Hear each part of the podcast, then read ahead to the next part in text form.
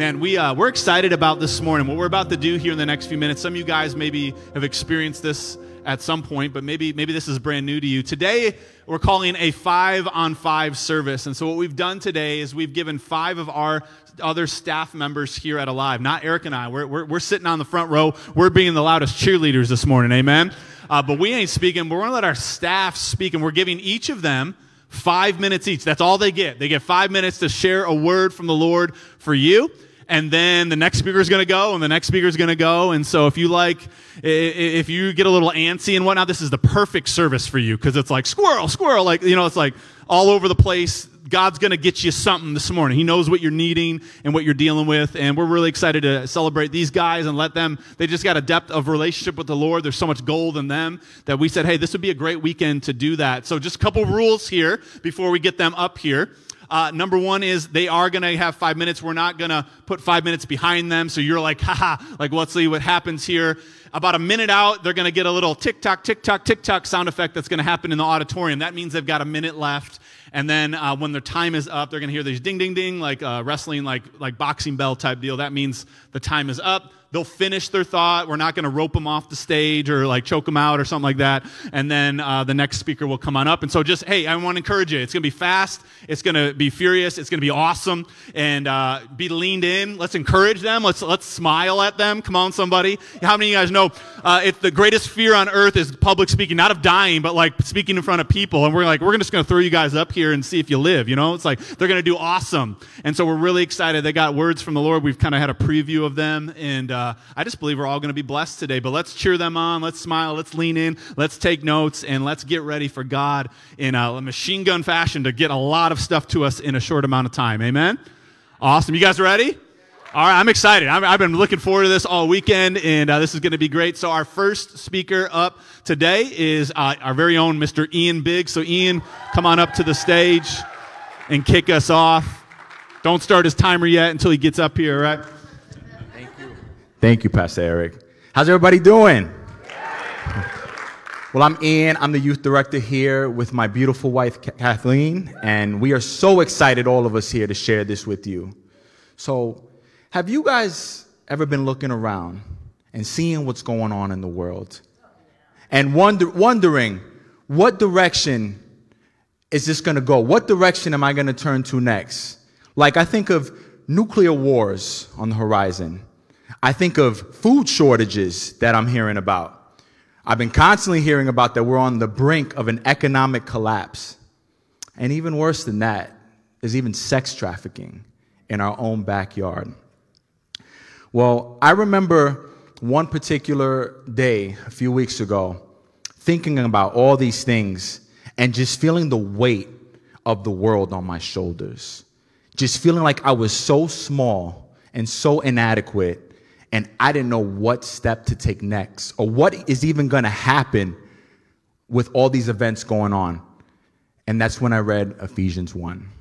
Now, I recommend that you all go and read Ephesians 1.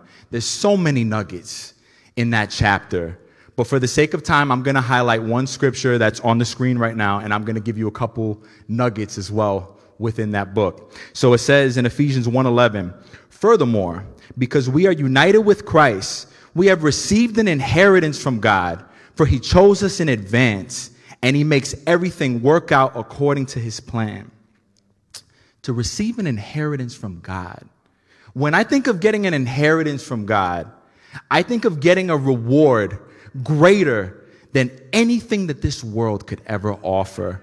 Like, imagine somebody just gave you a billion dollars. I mean, that, that'll be great, right? Amen? If you just got a, a, billion dollars, we call it a Pentecostal handshake. Somebody just gave you a billion dollars. That would be nice. But to get a, an, an inheritance from the Lord for all your striving and running at the end of the journey and to hear a well done, there's nothing that this world can offer in exchange for that.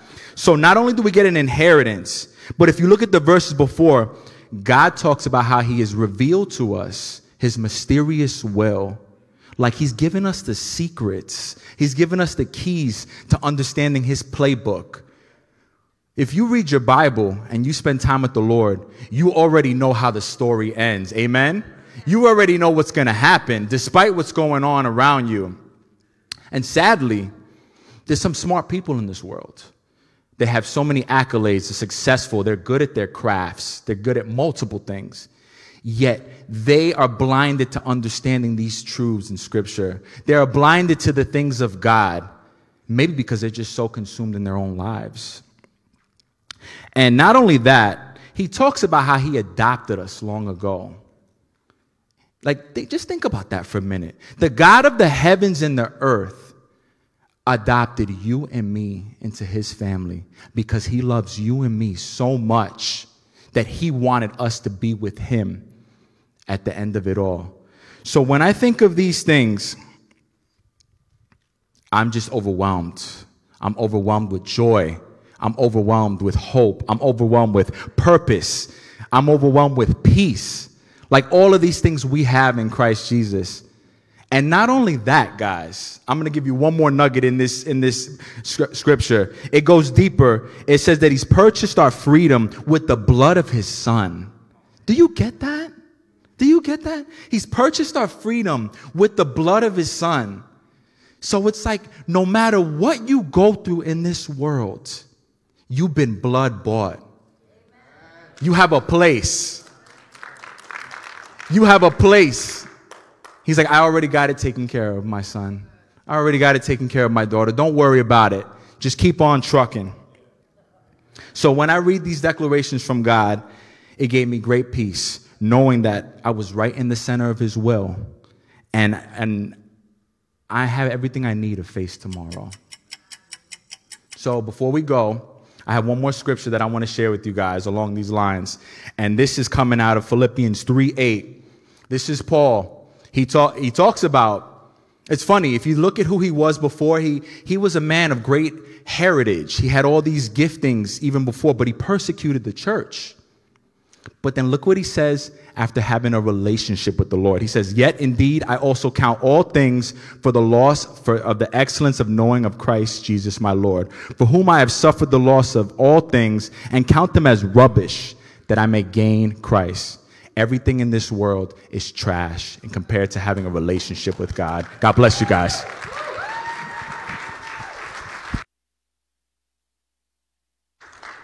Good morning, everybody. My name is Christina Giordano. I am the Alive Kids Elementary Director here at Alive. I began my faith journey about six years ago when I attended the second service that Alive Family Church ever had. I decided to raise my hand and commit my life to Jesus at the third. Before that, I spent several years of my adult life trying to figure out what my purpose was. Sorry, I'm getting emotional already. And why I always felt like something was missing, even during those times that were supposed to be happy times. I was so determined to figure out what it was that I needed to do to finally feel happy, content, and fulfilled. I was convinced that once I figured out what was missing and took the action to get it, that I would finally be happy once and for all. I thought maybe I needed to change my career, go back to school, take up some new hobbies, travel a little bit, have a couple of kids. I even had the words be happy tattooed on my foot. No joke. But it didn't help. the problem was, I was always looking in the wrong place. I was taking advice from the wrong people and focusing on the wrong things. I was raised Catholic. I went to church every Sunday. I attended catechism. I made my first communion. But no one ever told me that I could have a relationship with Jesus. More importantly, no one ever told me that Jesus actually wants and desires to have a relationship with me. I began to understand that reading my Bible was something out of necessity and not just a religious duty. When my heart and my mind began understanding and learning God's word, I no longer felt like something was missing. I finally felt happy and content, like that hole in my heart was finally filled and would never be empty again. One of my favorite scripture verses comes from Romans chapter 12, verse 2. And I'm sure you've all heard this verse, you're probably very familiar with it. but it's a verse that I've been standing on since the first time I heard it several years ago. I'll read it to you from the New King James Version. And do not be conformed to this world, but be transformed by the renewing of your mind, so that you may prove what is that good and acceptable and perfect will of God. I want to take a look at a couple of the definitions of a couple of the words in this verse. The first one is the word conform. What does it mean to be conformed? The Webster Dictionary meaning states to conform is to act in accordance with prevailing standards or customs. So if we go back and look at the verse, what this is saying to me is if we conform, we're choosing to live the way the world lives, which we all know is full of sin and not the will of God. What about the word transformed? Its definition is to completely change the appearance or character of something or someone, especially so that that thing or person is improved. So if we go back and look at the verse again, and do not conform to this world, but be transformed by the renewing of your mind. Don't you want to transform so that your mind is renewed? Once I made the decision to commit my life to Jesus and began to get God's word into my heart and into my mind, I finally looked at being happy as something completely different. I no longer desired to keep chasing the things that the world was telling me would make me happy because I finally knew and understood the truth. I stopped conforming and I started transforming by renewing my mind. I was able to do this by spending time with God, praying, and seeking Him each day. I began to understand that renewing was a continual process and not something that was just a one time thing. I once I decided to finally put Jesus as a priority in my life, I finally realized that I could be hopeful in all circumstances. I began living a life that was good and acceptable and perf- according to God's will. We all have that choice to conform or to transform. The world will always be trying to get us to conform. So, what are we going to do to resist that temptation? Are the things that you desire in life what God wants for you, or what the world is telling you will make you happy? I'm going to end with this profound quote by C.S. Lewis Human history is the long, terrible story of man trying to find something other than God, which will make him happy. Thank you.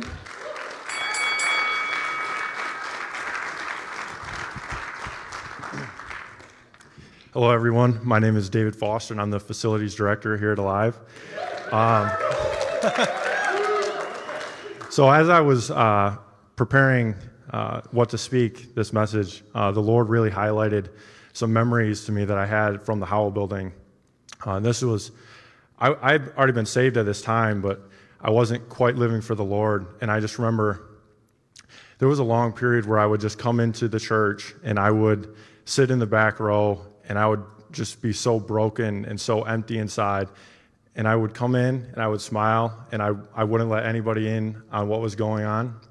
Um, and I know that there might be people in this room that feel the same way. Um, and I just want us to uh, see what the Lord's heart is on this. So we're going to turn to Scripture. We're going to go to Psalm 34, 17 through 18. When the righteous cry for help, the Lord hears and delivers them out of all their troubles. The Lord is near to the brokenhearted and saves the crushed in spirit. So, I think one of the one of the main points we need to take from this is who are the righteous? And if we are within the body of Christ, if Christ is our Lord and Savior, then we are the righteous. There's no amount of works that we can do that will make us any more or less righteous than we already are if we are within the body. And if we are in the body, then we know that He is close to us in our brokenness. And it is up to us to turn to Him and to allow Him into that brokenness because it is His presence and His goodness that brings the healing that we need to pull us out of that pit of depression and mental illness and all of these different things that we suffer because we live in this broken world. Um, and I think another interesting point is that so many of the Psalms, including this one, were written from the point of a broken heart. So I think it's important to know that you can be saved and be within the body of Christ and still suffer from these things, that it is okay to, to suffer from like mental health and mental illness and be within the body because so many of these psalms were written from that same perspective like it is it is okay to suffer in this broken world um, and it you know holding on to scriptures like this might not be an overnight fix it wasn't for me it took opening up to so many different people and, and like weeping in the arms of other staff members and allowing the Lord to do work in me that was uncomfortable, that caused a lot of what felt like pain at the time, but it was, it was healing, it was the mending. And it's just important to remember that He's going to heal all of us in different ways. What happened with me might not happen with you, but the Lord is good and He will bring healing for you in a way that is specific to you. So I want to uh, share another verse, uh, Romans 8 28. And we know that for those who love God, all things work together for good, for those who are called according to his purpose. So, the, the, the biggest foundation I took from this verse was that no matter what I was going through, the Lord could spin it for good. And that the Lord is going to set us free from the things that we're dealing with so that way we can set others free. Like two years, I never would have stood on stage and spoke about absolutely anything. You know, I sat in the back row and I smiled on the way in, smiled on the way out, didn't stop and talk to anybody. But I, I am a prime example of how the Lord can spin things for good because I'm up here speaking about the brokenness that I had. And I know, I know that He can do it for each and every one of us, and we can go out into the world and do the same thing. We can be the light and we can set others free because of what we received from Christ ourselves. So, thank you.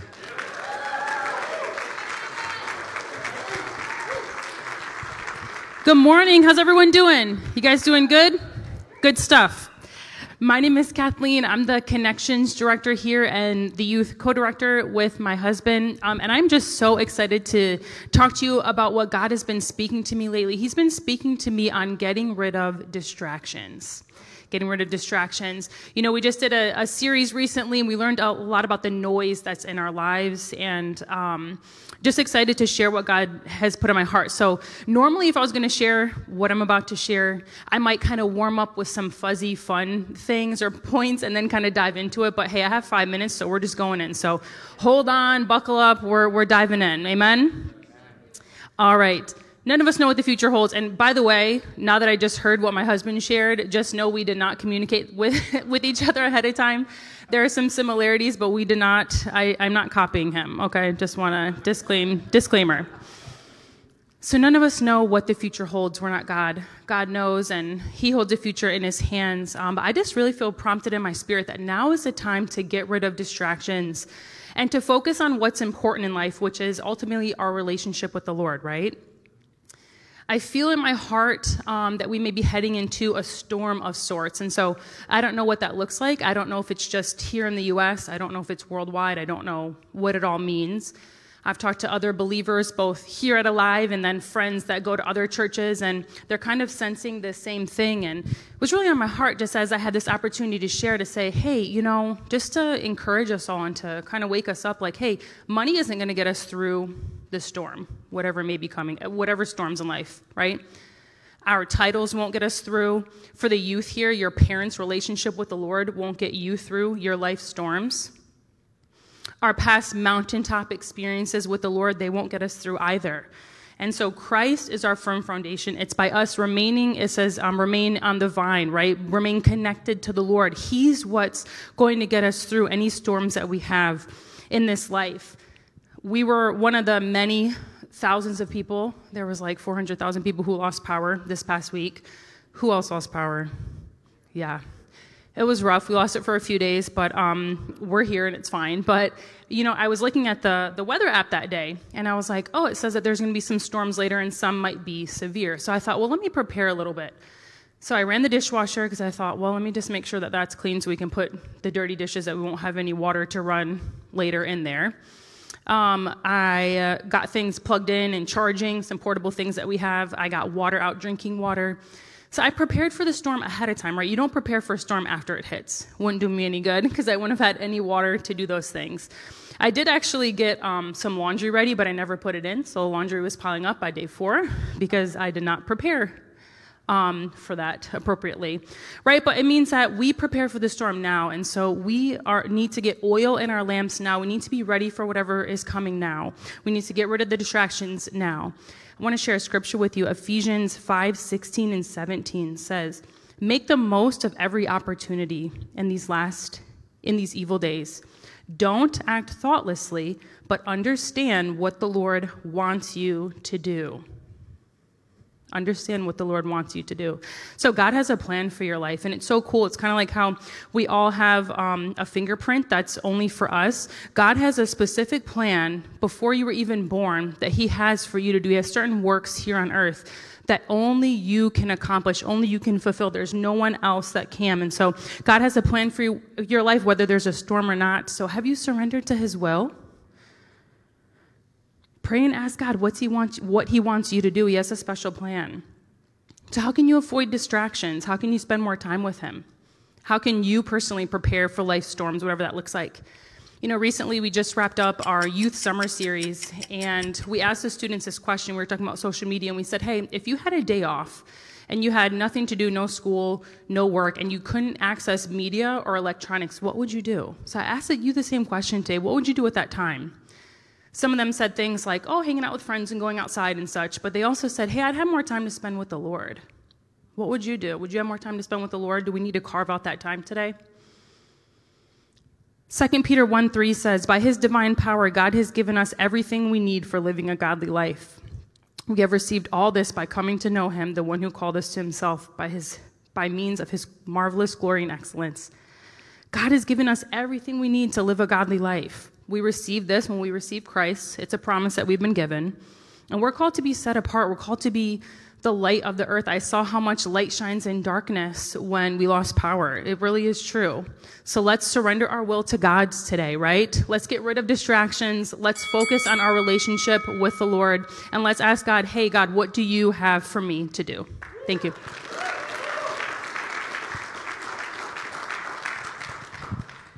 Wow, what great speakers we've had, right? That's awesome. Hi, my name is Angie, and I'm the preschool director here at Alive Church, and I'm going to be talking to you about purpose. There is a, a plan that God had for today, right? The verse that I want to use is Jeremiah 29 11, which says, For I know the thoughts that I think towards you, says the Lord, thoughts of peace and not of evil, to give you a future and a hope. Wow, how amazing is that to think that God thinks good thoughts towards us, right? That's so awesome. The God of the universe thinks good thoughts of us, and it gets better. In Psalm 139, 17 and 18, it says, How precious also are your thoughts to me, O God. How great is the sum of them. If I should count them, they would be more in number than the sand. When you think about the sand on the beaches of Hawaii, or even all the sand at Silver Lake Sand Dunes. I mean, that's a lot of sand, and God has good thoughts for us. And why is that important? Because you matter. You are important to God. The second part of our verse in Jeremiah 29 11 says he gives us a future and a hope. What does that mean to us?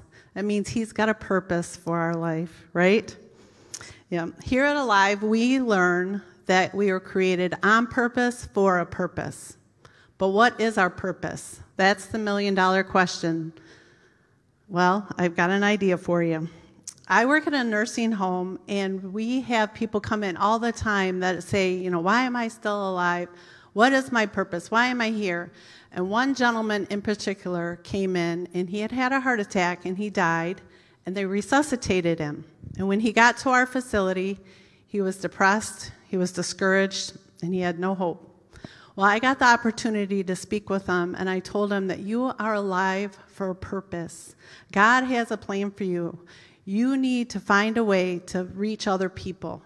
So he decided that he was going to participate in therapy. He got better and he went home. But the great news is, for the next six years, he would come to our facility and volunteer, and he would bring us treats and he would take us to lunch. And we even had our work Christmas party at his house.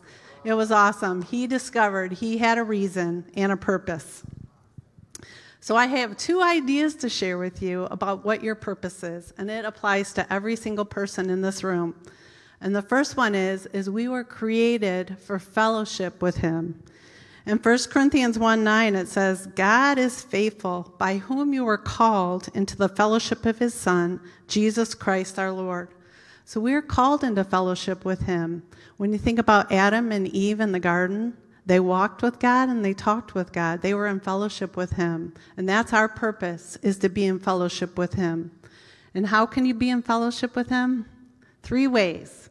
Getting in the word, praying, and by worshiping is you're immediately in fellowship with the Lord.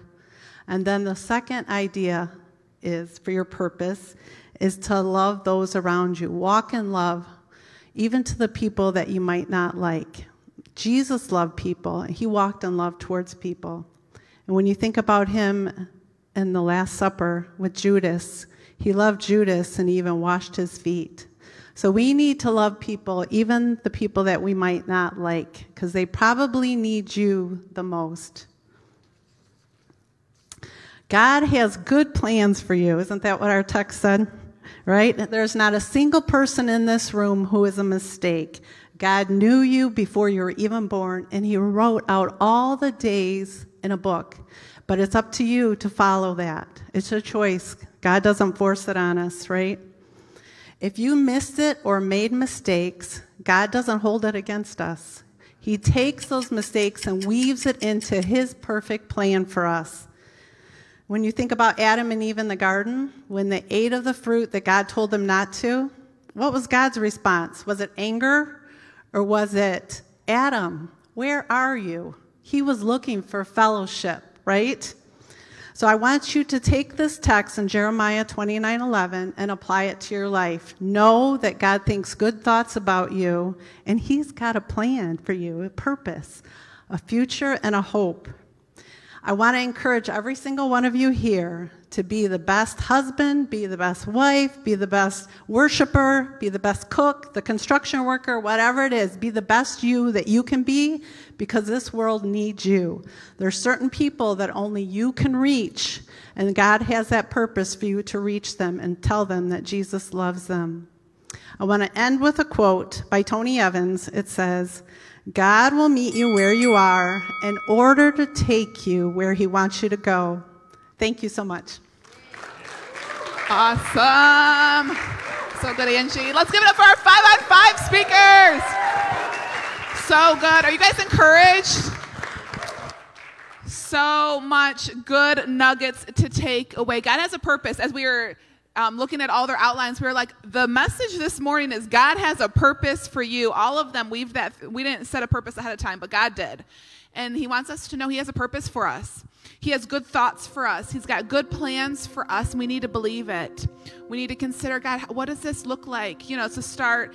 A lot of people have already started school, but our kids are about to start school here in a couple days. It's a fresh season, right? We're all anticipating the freshness of this fall.